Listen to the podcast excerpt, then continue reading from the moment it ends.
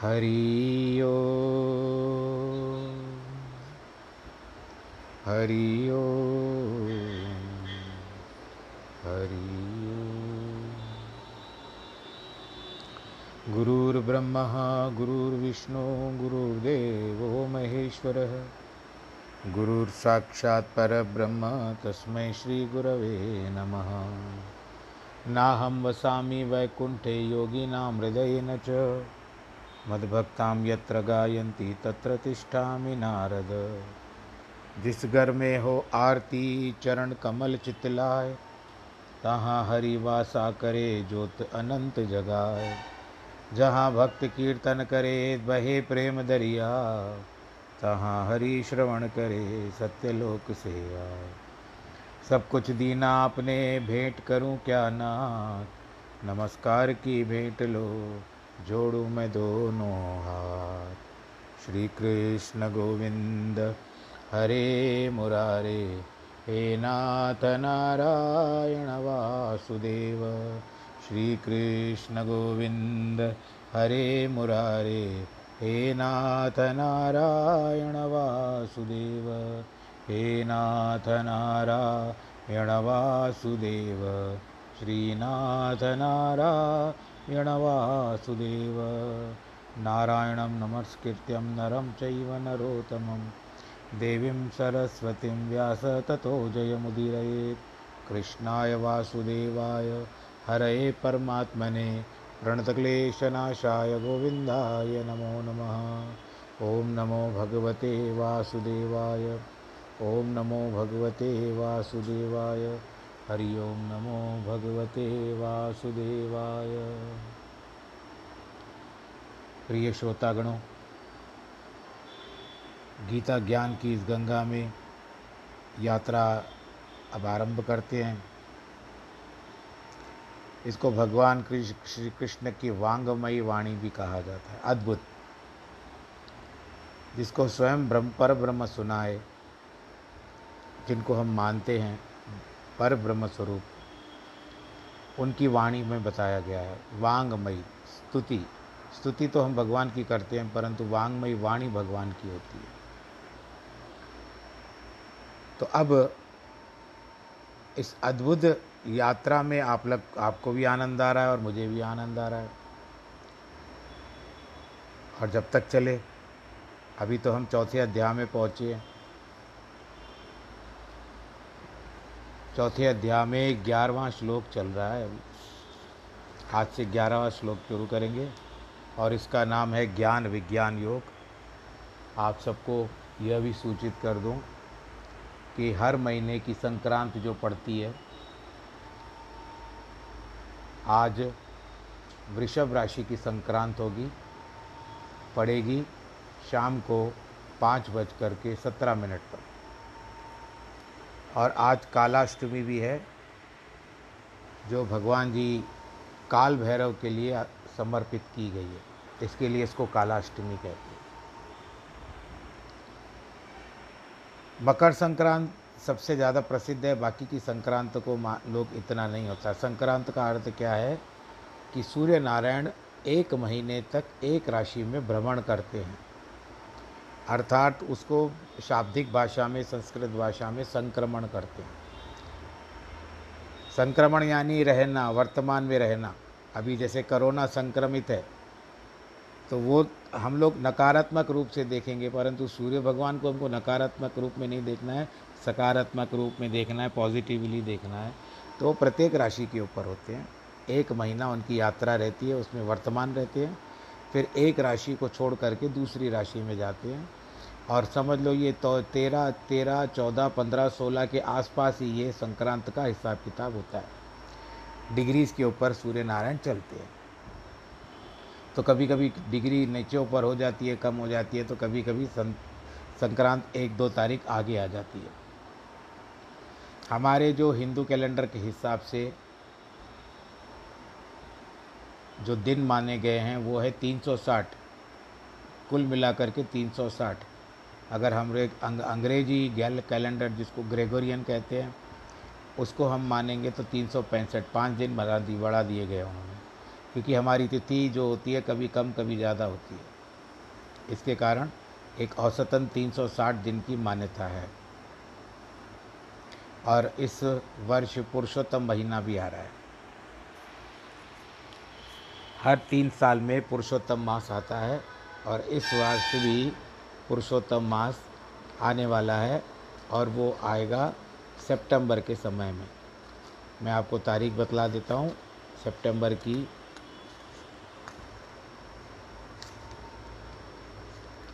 18 सितंबर 18 तारीख से लेकर के 16 तारीख अक्टूबर तक ये पुरुषोत्तम मास चलेगा और 21 जून को भारतवर्ष में फिर से सूर्य ग्रहण है।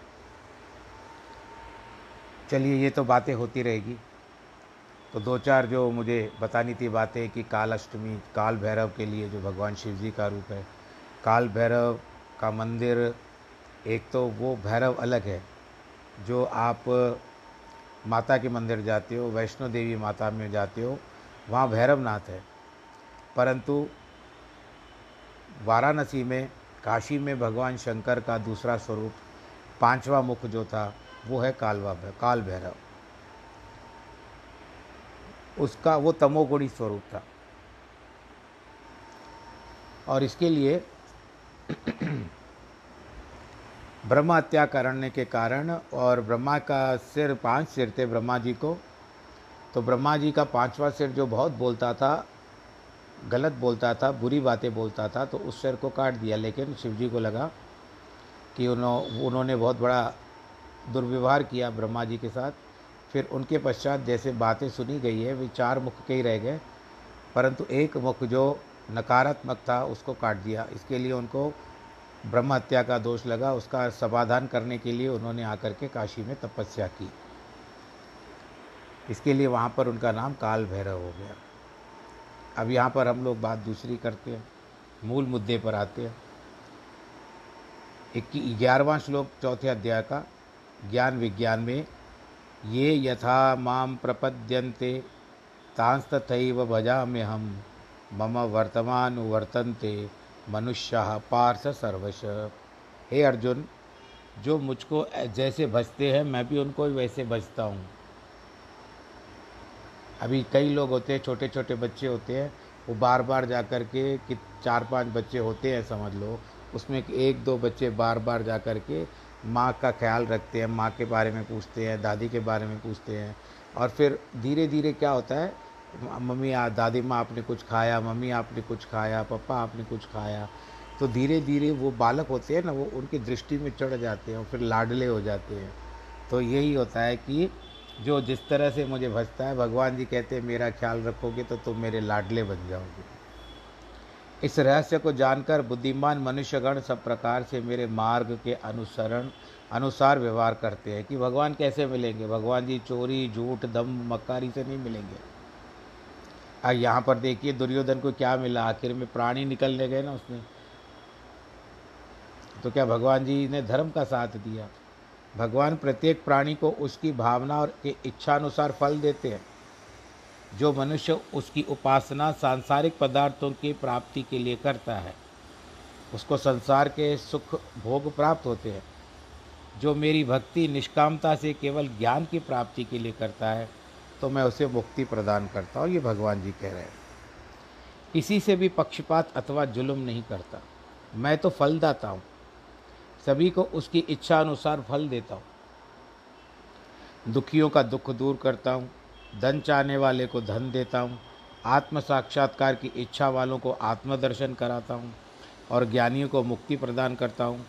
मुझ में कोई भी भेद भावना नहीं है। न केवल इतना, परंतु जो कर्म के अधिकारी पुरुष मुझे छोड़कर इंद्र, अग्नि, वरुण, सूर्य आदि देवता अथवा लक्ष्मी, सरस्वती, दुर्गा अथवा देवियों और शक्तियों की उपासना करते हैं, मानो वो मेरी ही उपासना करते हैं। ये भगवान जी के कथन। उनको भी मैं देवी देवताओं के रूप में कर्मों के अनुसार फल देता हूँ। शास्त्रों में आया है कि भगवान कृष्ण ने गीता में कहा है कि 4 प्रकार के लोग मेरी भक्ति करते हैं। अब वो 4 लोग कौन कौन हैं? एक, जो शरीर और मन से दुखी है और दुख दूर करना चाहता है। दूसरा, जिस मनुष्य को धन, पदार्थ, स्त्री, पुत्र आदि की आवश्यकता है। तीसरा, वो जिज्ञासु जिन्हें परमात्मा के दर्शन के सिवाय और कोई इच्छा नहीं है, केवल जन्म मृत्यु से छुटकारा पाना चाहते हैं। अभी भी हम कई लोग के पास जाते हैं तो कहते हैं, भगवान महाराज जी हमको आशीर्वाद करीजिए, बड़ी उम्र के होते हैं, संसार के दुख भोग भोग करके थक जाते हैं, तो प्रार्थना करते हैं कि भगवान जी से कहिए कि हमको उठा लें। तो वो तो होती है दुख की बात।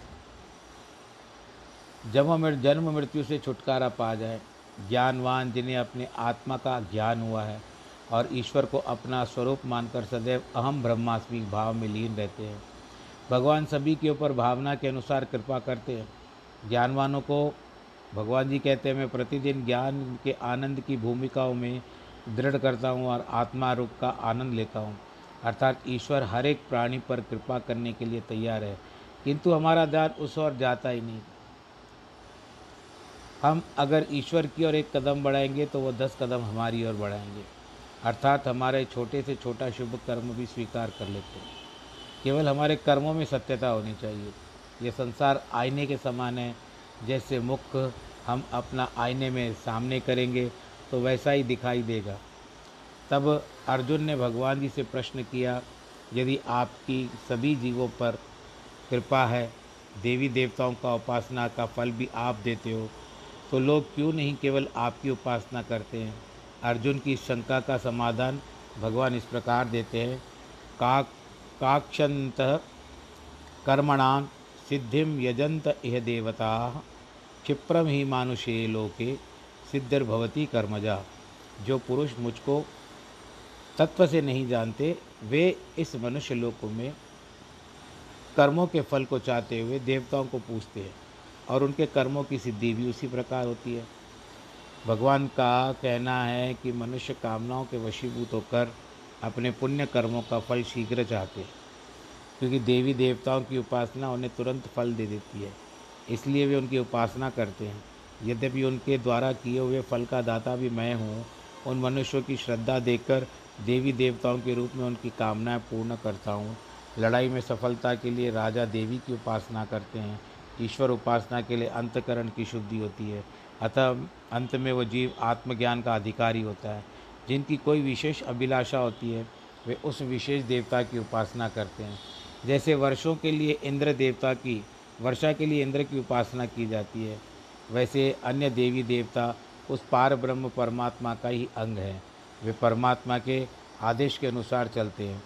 जिस प्रकार संसार के किसी कार्य सिद्ध करने के लिए हम पहले छोटे अफसर के पास जाते हैं, बड़े अफसर मंत्री या राजा के पास आवश्यकता नहीं रहती। सीधा उनके पास जाना लाभदायक नहीं होता, क्योंकि वे भी छोटे अफसरों को कार्यपूर्ति का आदेश देते हैं। इसी विचारधारा के अनुसार देवी देवताओं की आराधना भी समय पर लाभ देती है और करनी भी चाहिए, किंतु मनुष्य जन्म की उद्देश्य पूर्ति और आत्मोद्धार के लिए एक ईश्वर की ही उपासना ज़्यादा लाभकारी है। क्यों न एक ईश्वर की उपासना करके उत्तम से उत्तम फल की प्राप्ति करके ज्ञान और मोक्ष प्राप्त करके आनंद में लीन हो जाए। केवल सांसारिक इच्छाएं पूरी हुई तो क्या हुआ? कोई भी देवी देवता मोक्ष देने में समर्थ नहीं है। देवताओं की पूजा से सुख संपत्ति की प्राप्ति होगी, लेकिन मृत्यु के समय यह धन पदार्थ यहीं छोड़कर हमको जाना पड़ेगा। अगर उसकी वासना मन में रह गई तो उसके अनुसार फिर उसको दूसरा जन्म लेना पड़ेगा। अगर मकान में ममता रही तो भाई आप लोग बहुत ज़्यादा सीरियस मत लेना, तो इसमें जो लिखा हुआ है बता रहा हूँ, आप अच्छे कर्म करते रहिए बस। ममता होगी तो प्रेत का जन्म मिलेगा, धन की वासना होगी तो सांप का मिलेगा, संतान की इच्छा होगी तो और बहुत सारी बातें लिखी हुई है। फिर क्यों न परमात्मा से मिलने की महत्वाकांक्षा रखे, जिसे अंतकाल में भी उसका नाम याद रहे। मरने के बाद भी जब मुख से प्राण निकले, तो शरीर से प्राण निकले, मुख से प्राण निकले, तो भगवान जी का ध्यान करें। आगे भगवान इस प्रकार का उपदेश देते हैं कि अर्जुन, गुण और कर्मों के विभाग से ब्राह्मण, क्षत्रिय, वैश्य और शूद्र ये चारों मेरे द्वारा रचे गए हैं। उनके कर्ता को भी तू अविनाशी अकर्ता ही जान। चातुर्वर्ण्य मया सृष्टम गुण कर्म विभाग गश तस्य कर्तारमपि वामा माम विध्यकर्ता रम अव्ययम। भगवान ने अपनी कल्पना से पहले माया को जन्म दिया, जिससे सतरजतम 3 गुणों वाले संसार की रचना की। और जपसाप में भी आता है कि एका माई ब्याई तू तन चेली परवान, एक संसारी एक भंडारी एक ली एक लाए दीवान। इस माया ने 3 पुत्रों को जन्म दिया, ब्रह्मा विष्णु और महेश। ब्रह्मा सृष्टि को पैदा करने वाला, विष्णु पालने वाला, महादेव प्रलय करने वाला। ब्रह्मा रजोगुण प्रधान, विष्णु सतोगुण प्रधान और महादेव तमोगुण प्रधान है। प्रत्येक प्राणी का शरीर 5 तत्वों का बना हुआ है, किंतु धर्म और अधर्म के अंग उनके कर्मों के अनुसार अलग अलग होते हैं। अतः इनका जन्म भी 4 प्रकार के वर्णों में होता है। ब्राह्मण वही है जिसने सतोगुण प्रधान हो, रजोगुण तमोगुण कम ना हो, नियमों पर चलने वाला हो। पुरुषों में सतोगुण की प्रधानता होती है। क्षत्रियों में सतोगुण और रजोगुण एक समान रहता है। वीर और तेजस्वी रहकर दान पुण्य करना भी उनका धर्म होता है। इनमें तमोगुण नाम मात्र होता है। वैश्यों में तमो और रजोगुण की अधिकता होती है, सतोगुण कम रहता है। शूद्रों में तमोगुण की प्रधानता अधिक होती है। अन्य गुण नाम मात्र रहते हैं। आदिकाल से गुणों के भिन्नता की वजह से उनके कर्तव्य अलग अलग प्रकार के हैं। भगवान कहते हैं कि इनका उत्पत्ति का कारण भी मैं ही हूँ।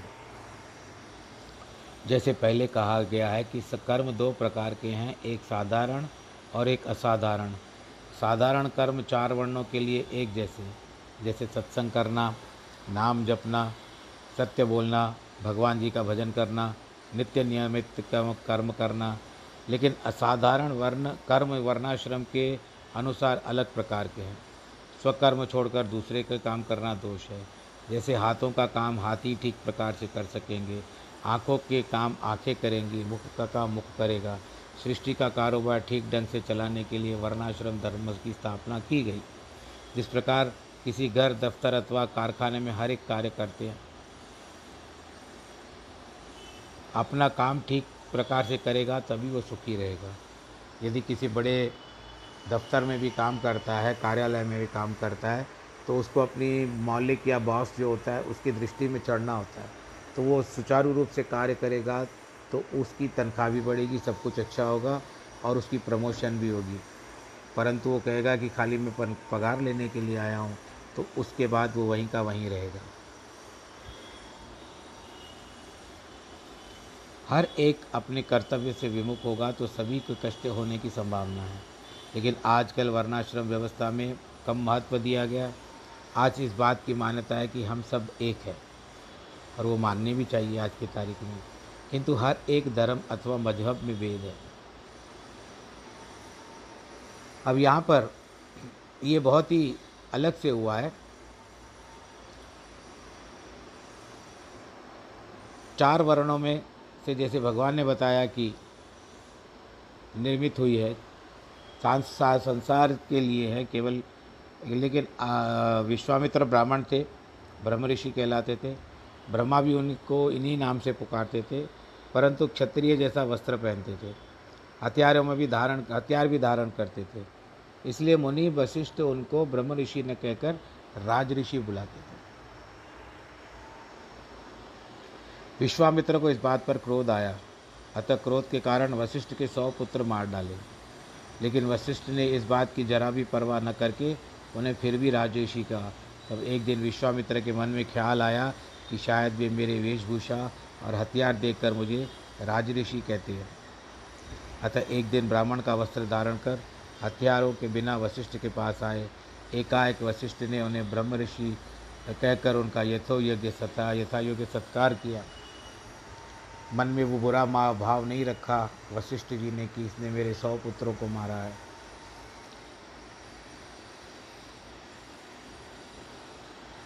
तो विश्वामित्र जी ने उन्हें कहा, अगर आप मुझे पहले ऐसा कहकर आदर सत्कार करते तो मैं आपके 100 पुत्रों को नहीं मारता। वशिष्ठ जी ने उत्तर दिया कि आपके वस्त्र होने के कारण मैं आपको राजऋषि बुलाया था। आजकल तो ब्राह्मण भी कभी कभी कई ब्राह्मणों को नहीं करना चाहिए, और कभी कभी ऐसे पता भी नहीं चलता है कि क्या हो जाता है कि वर्ण धर्म का कुछ पता नहीं चलता है। अर्जुन जी भगवान जी से पूछते हैं, आप सभी के कर्ता होते भी अपने को अकर्ता क्यों नहीं, अपना अकर्ता क्यों मानते हो?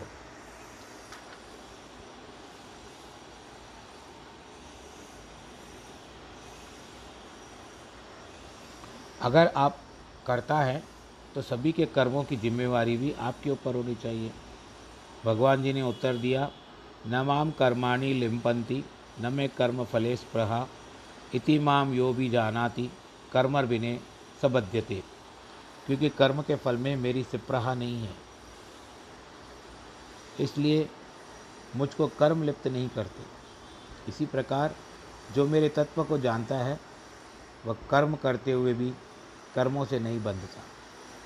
भगवान कहते हैं, मेरे पैदा किए हुए तपस्वी जो तपस्या करते हैं मैं उनका फल नहीं मांगता, क्षत्रिय के राजभोग का सुख भी नहीं मांगता, वैश्य के व्यापार से धन भी नहीं मांगता, और उसके जो लाभ प्राप्त होता है वैश्य को, व्यापारी को, उससे मैं उसका कभी हिस्सा भी नहीं मांगता। और शूद्र जो सेवा करता है उस शूद्र से भी मैं कोई फल नहीं प्राप्त करता। सबके कर्मों का फल तो मैं ही देता हूँ, अतः मैं अकर्ता हूँ।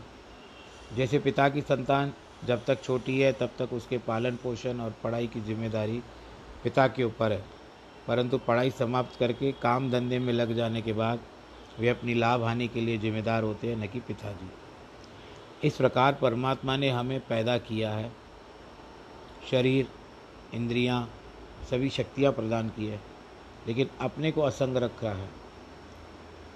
संग भी है असंग भी है, जीवन में है, जीवन के साथ भी है, नहीं है। हमें यह शिक्षा भी दी है कि अच्छे कर्मों का फल अच्छा और बुरे कर्म का फल बुरा होता है, और वो व्यक्ति जो कर्म करता है वो अपना जिम्मेदार स्वयं होता है। और इसके लिए जब तक वो कर्म को भोग नहीं लेता तब तक उसकी कर्म उसके साथ चलते रहते हैं।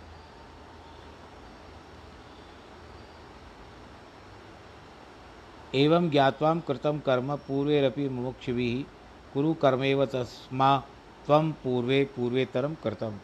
इस प्रकार पहले मुमुक्षु, जिनको मुक्ति की इच्छा है, पुरुषों द्वारा जो कर्म किया गया है उन्हें जानकर भी उठकर पूर्वजों द्वारा सदा से किए हुए कर्म को भी करो। भगवान कहते हैं, अर्जुन, जैसे मुमुक्षुजन अपनी आत्मा को अकर्ता और अभोक्ता जानकर शुभ कर्म निष्काम होकर के किए हैं, वैसे तुम भी करो। प्रत्येक ज्ञानवान जानता है कि फल की इच्छा बांधती है, सकाम धर्म कर्म धर्मानुसार हो तब भी बांधता है। वह कर्म सोने की कड़ी के समान है और बुरे कर्म में फल के लोहे की कड़ी के समान है। मनुष्य जन्म तो बंधनों को तोड़कर आत्मदर्शन पाने को मिला है, अतः हमारा यही सिद्धांत होना चाहिए, सभी कामनाओं को त्याग कर कर्म करते हुए केवल मोक्ष की इच्छा रखें। भगवान जो सृष्टि के हर्ता करता है वह अपने को अकर्ता मानते हैं, तो ये हमारी कितनी मूर्खता है जो हम अपने को कर्ता मान बैठे हैं। थोड़ा सा काम क्या करते हैं और दिखाना आरंभ कर देते हैं, पर वो सारी सृष्टि को चलाता है, कभी है उसने चूं तक नहीं की है।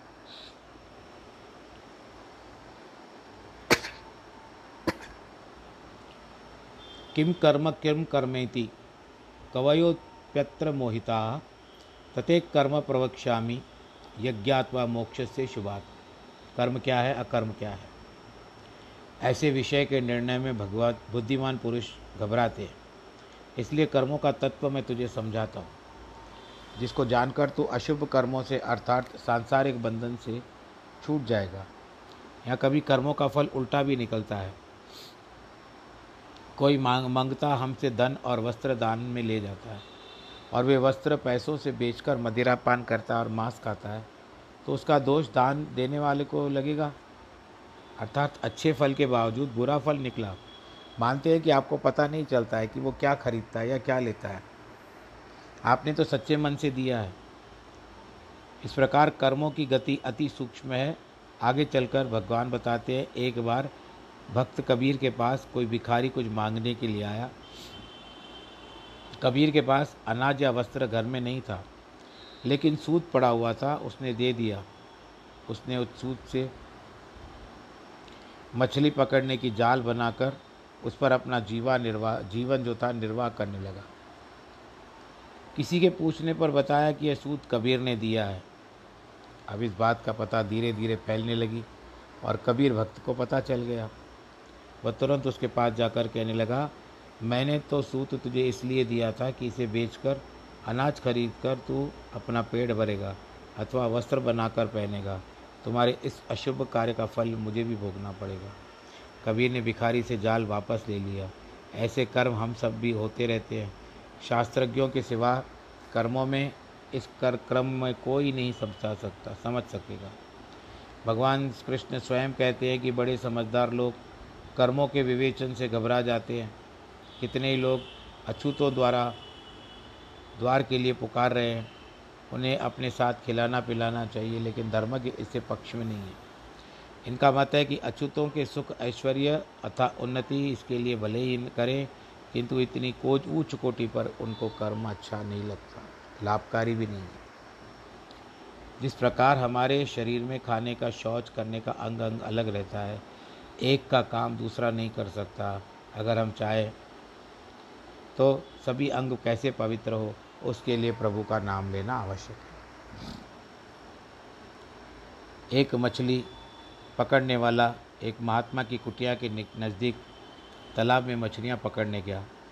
महात्मा के पूछने पर उसने उत्तर दिया, अपने जीवन निर्वाह के लिए मैं यह काम कर रहा हूँ, लेकिन मैं घर के अकेला हूँ। तब महात्मा ने कहा, एक तन के लिए क्यों इतने पाप कर रहा है? यह धंधा छोड़कर तुम आकर मेरे यहाँ रहो, तुम्हें खाना वस्त्र आदि सब मिलेगा। उसने जाकर महात्मा की सेवा की, अपने आप को लगा दिया। एक दिन उसने महात्मा से कहा, मुझे नाम का दान दो तो मेरा उद्धार हो जाए। महात्मा ने उससे एक बांस की लाठी देते हुए कहा, तुमने बहुत पाप किए, अब लाठी लेकर के तुम तीर्थ यात्रा को चले जाओ। जब यह लाठी हरी हो जाएगी, इसमें पत्ते लग जाएंगे, तुम वापस आ जाना।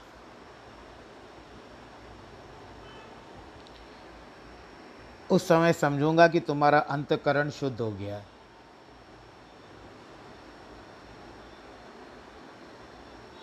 और मैं तुम्हें ज्ञान दूंगा। वो लाठी लेकर चला। 20 मील चलने के बाद वह एक पेड़ के नीचे बैठा। आधी रात को करीबन 20 डाकू और चोर मशाल लेकर आपस में गांव के पास आग जलाने का निर्णय कर रहे थे।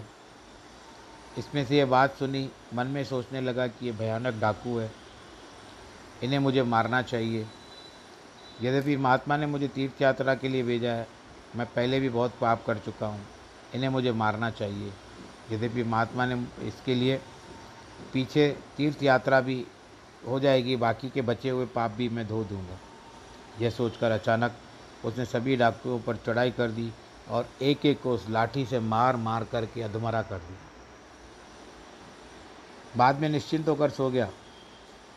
प्रातःकाल उठते उसने देखा कि उस बांस की लकड़ी जो थी वो हरी हो गई थी। बोलो कृष्ण कन्हैया लाल की जय। महात्मा के कहने के अनुसार तुरंत लाठी को लेकर महात्मा के पास आया। सारा वृत्तांत आकर के बताया कि गांव को बचाने के लिए मैंने डाकुओं को मार डाला। महात्मा ने उसे समझाया, यद्यपि बाहर से देखने में यह कर्म बुरा था, लेकिन वास्तव में तुमने शुभ कर्म करके गांव वालों, उनके बाल बच्चों, गाय भैंसों की आदि की रक्षा की। ऐसे शुभ कर्म करने से तुम्हारा अंतःकरण शुद्ध हो गया और कर्मों में बड़ी गहराई है। भगवान जी ऐसे कहते हैं,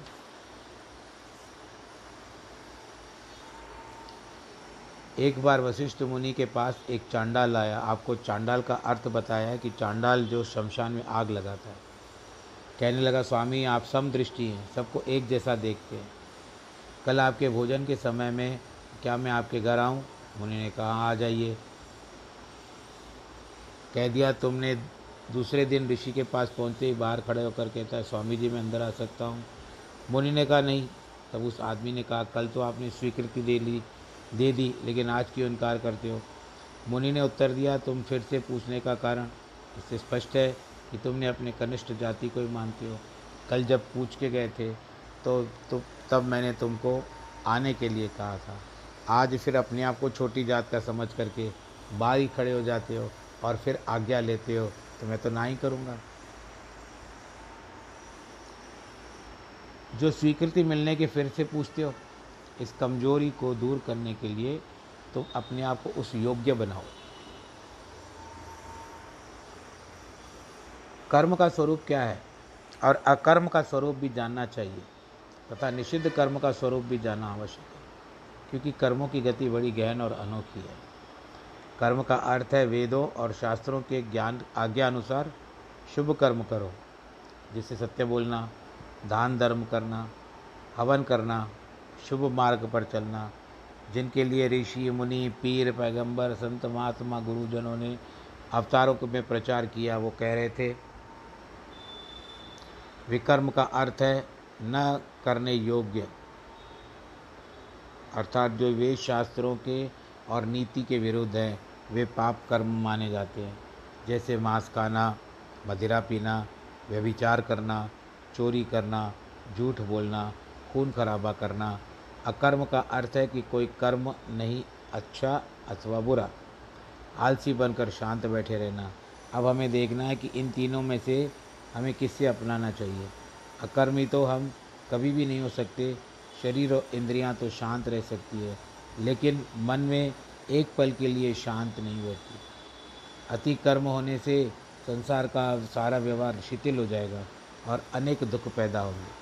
अब जिस तरह से आप सारा दिन करते रहते हो, हाथ थक जाते हैं पर आप कार्य में संलग्न रहते हो, और जब आपको सोने का समय जब आता है तो आप जब अपने जो शैया पर सो कर के सोते हो, जब सोने के बाद आपको धीरे धीरे आपके अंगों में कहाँ पर कष्ट है वो उस बात का पता चल जाता है।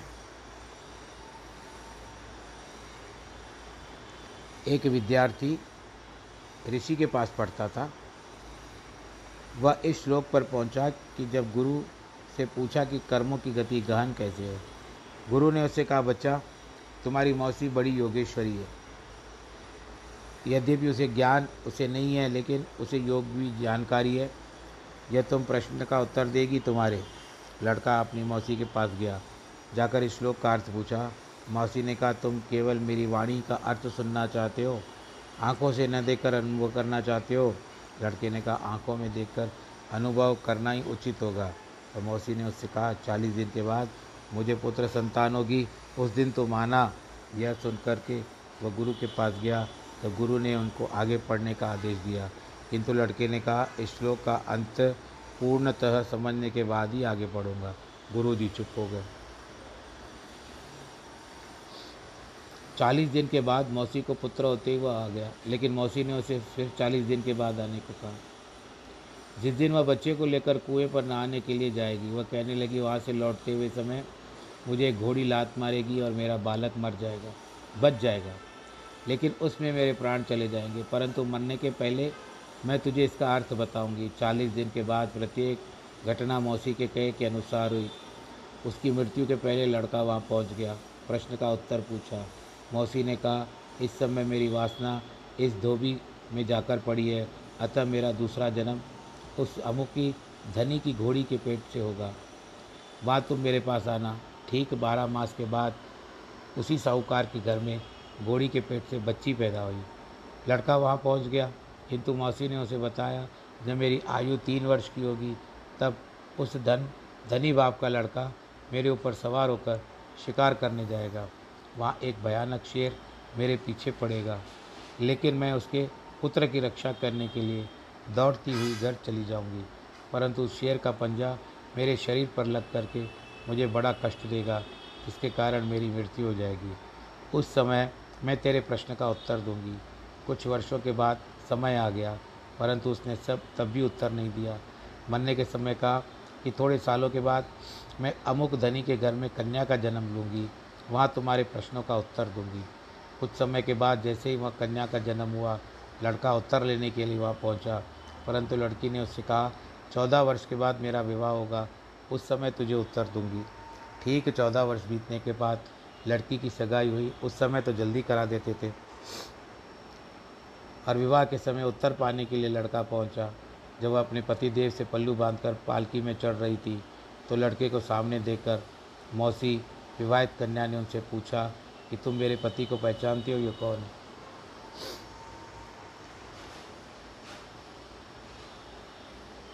तो ये सारी बातें होती है कि ये मेरा पुराना ही रिश्तेदार है। एक समय एक संत के घर में 40 चोर आए, घर का सब कुछ लूट कर चले गए। भक्त ने भगवान को लाना देकर कहा, आपने अपने भक्त का सब कुछ नष्ट कर दिया। तो भगवान ने उसे बताया, पूर्व जन्म में तुमने इन्हीं 40 चोरों को अलग अलग लूटा था, वे भी शायद तुम्हें 40 बार लूटते, लेकिन तुम्हारी भक्ति के प्रभाव से केवल एक ही बार तुमको लूट करके गए। ऐसा समझो कि सूली से कांटा हो गया, ऐसा सिंधी में न चंद सूर्य में कंडो थी। भगवान जी का आभार मानो, बेशुक्रा होने की कोई आवश्यकता नहीं है।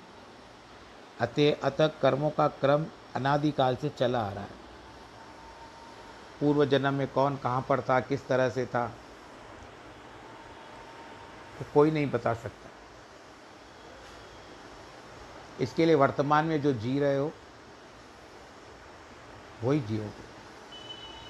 अब 2021 भगवान करे जब आएगा तो आप लोग कहोगे कि 2020 कितना कष्टमय गया, लेकिन आप उसको याद भी नहीं करना चाहोगे। तो कभी कभी ऐसा होता है कि किसी वस्तु को याद करते हुए रोंगटे खड़े हो जाते हैं। अरे ये नहीं हमसे बीता था, भगवान न करे एरा डिया सावाट अचल। तो कोरोना का भी जो इस समय उस दुर्दशा करके रखी है सबकी, उस कोरोना के कारण हमको ये एक प्राप्त हो गई कि हम गीता ज्ञान कर रहे हैं, एक भाव आ गया क्योंकि मेरा स्वभाव ऐसा है, इसके लिए प्रभाव डाल सकता हूँ आपके ऊपर। उस स्वभाव के कारण मैंने जब आपके सामने प्रस्ताव रखा तो सबने मान लिया, और आज सबके पास गीता ज्ञान का मेरा ऑडियो मैसेज घर घर चल रहा है, जो सुन रहे। और मैं आपको कहता हूँ कि यदि आपके कोई मित्र, आपकी कोई सहेली, कोई आपके संबंधी रिश्तेदार यदि आपसे मांगना चाहें तो आप उनको अवश्य भेजिए, मेरी कोई रोक टोक नहीं है। किसी को ज्ञान की प्राप्ति होगी। तो पूर्व जन्म में हम क्या थे क्या नहीं थे, इन सब को छोड़ करके, और भविष्य में हम लोग कहाँ जाएंगे, अगर एक ही विचार करो कि मुक्ति पानी है तो भविष्य का सोचो कि यहाँ से जीवन सब कुछ समाप्त करके जब ये जीवन पूरा हो जाएगा, अंतिम सांस भी जो निकलेगी वो नारायण के नाम से ही निकलेगी, गोविंद के नाम से ही निकलेगी, राम के नाम से ही निकलेगी। ऐसे कहते हुए हम अपने प्राणों का त्याग करेंगे। इसको आप विचार कर सकते हो। लेकिन मैं करोड़पति बन जाऊंगा, मैं बहुत सारे बंगले बनाऊंगा, अगर आपके भाग्य में है तो आपको सब कुछ अवश्य मिलेगा समय के हिसाब से। अगर आपके भाग्य में नहीं है तो कितना भी प्रयत्न कर लो आपको प्राप्त होने वाला है ही नहीं। इसके लिए बस मन में यही धारणा रखो कि शुद्ध कर्म करो, अच्छे कर्म करो। मन वचन कर्म को अपने संरक्षण में रखो कि मन कहीं इधर उधर कुछ बोल न दे। जैसे द्रौपदी को कहा गया था कि तुम वर मांगना पूर्व जन्म में, तो वर मांगना तो उचित स्वरूप से मांगना, लेकिन अवतावली में उसने कहा मुझे 5 पति चाहिए। भगवान शंकर जी ने 5 पतियों का वरदान दे दिया। फिर उसके बाद कहा कि जब तुम्हारा जन्म होगा, दूसरा जन्म होगा, उस समय तुम हंसी में किसी की ठिठोली मत करना, यानी मजाक नहीं करना, ले और अपने आप को रोक करके रखना। तो उस समय में जब वो इंद्रप्रस्थ में दुर्योधन आया तो ज़ोर ज़ोर से उसको, जब वो गिर गया बेचारा जल में, अब ये तो बेचारा ही कह रहे हैं, जब जल में गिर गया क्योंकि मासूम था, निर्दोष था, उसको पता नहीं था, तो इसके कारण उसने ज़ोर ज़ोर से उसके ऊपर हंसी, और हंसने के कारण उसके मुख से निकल गया अंधे का बेटा अंधा। और उसके बाद देखो महाभारत का युद्ध छिड़ गया। और तीसरी बात कही गई थी कि श्राप देने के समय भी बचना, तो श्राप नहीं दे पाई क्योंकि जब तक श्राप देने ही जा रही थी तब तक गांधारी ने आकर के उसको रोक दिया। तो इसके लिए भगवान जी बड़े न्याय से और सबको कर्म के अनुसार फल देते हैं। प्रत्येक प्राणी को कर्मों का फल अवश्य भोगना पड़ता है। एक पुरुष एक पेड़ के नीचे आराम से बैठकर पुस्तक पढ़ रहा था, एकाएक ऊपर से एक सांप गिरकर उसकी गोदी में गिर पड़ा। उस सांप को तुरंत गोद में से फेंक देने से उसका कल्याण है। अगर वो बैठ के सोचेगा कि वह क्यों गिरा, कैसे गिरा, और वो सांप उसी क्षण उसको काट लेगा। इस प्रकार अपने को आत्मा न मानकर शरीर मानना यह विषैले सांप जैसा भ्रम है, जिसने तुरंत अपने मन को निकाल देना चाहिए, नहीं तो इस अमूल्य मनुष्य जन्म का कल्याण कैसे होगा। आत्मा से अज्ञान रूपी सांप को निकाल देना ही बुद्धिमानी है। इस प्रसंग को आज यहाँ पर विश्राम देते हैं। कल फिर से अवश्य बैठेंगे, अवल खैर जो भी होगा भगवान की इच्छा से। आज जिनके जिनके जन्मदिन है और वैवाहिक वर्षगांठ है उनको बहुत बहुत बधाई। बाकी मैं देखता हूँ कि इतने लोग नहीं सुन रहे हैं, भले समय से सुनते होंगे पर न जाने क्यों लगता है कि उनको इतनी दिलचस्पी नहीं हो रही है। बहुत कम ही संख्या में, मुझे पता चलता है कि कम संख्या में लोग सुन रहे हैं। लिखने के समय जब मैंने आरंभ किया तो उस समय तो बहुत सारे आ गए थे, परंतु अभी देखता हूँ कि कम से कम, बहुत कम से कम लोग आ रहे हैं सुनने के लिए। और यहाँ पर मुझे पता चल जाता है कि आज कितने लोगों ने सुना, तो बहुत संख्या कम होती जा रही है, फिर ज़्यादा बढ़ रही है, कम हो रही है, लेकिन और ज़्यादा नहीं बढ़ रही है।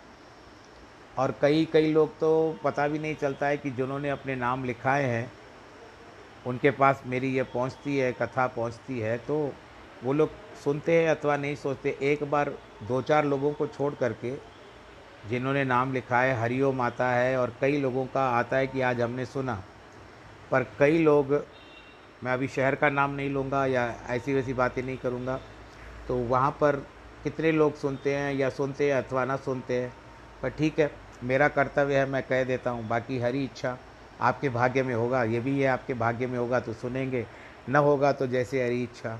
तो प्रसंग को पूरा करते हैं। नमो नारायण, नमो नारायण, नमो नारायण।